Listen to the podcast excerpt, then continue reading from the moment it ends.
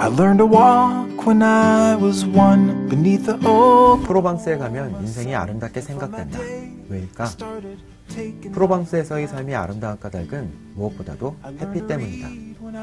여름의 메마른 대지와 건조한 대기 속에 그야말로 부서져 터지는 햇살 속에서 인생은 아름다울 수밖에 없다.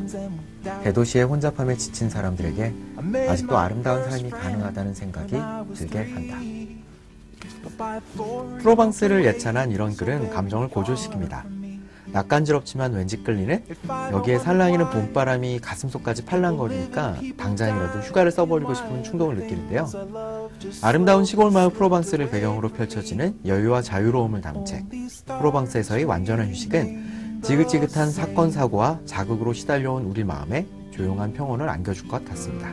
파리의 수많은 길을 샅샅이 걸으며 산책 전문가가 됐다고 말하는 사회학자이자 작가 정수국이 아름다운 시골 마을 프로방스를 걸으며 써내려간 이야기 프로방스에서의 완전한 휴식을 내놓았습니다. 나를 사로잡은 프로방스, 프로방스 일기, 반고우의 장소를 키워드로 프로방스의 곳곳을 산책하며 그곳의 자유로운 영혼들과 대화하며 찾아간 완전한 휴식에 대해 탐색을 펼쳐내고 있습니다. 더불어 프로방스의 자연과 인물, 특징을 소개하고 있는데요.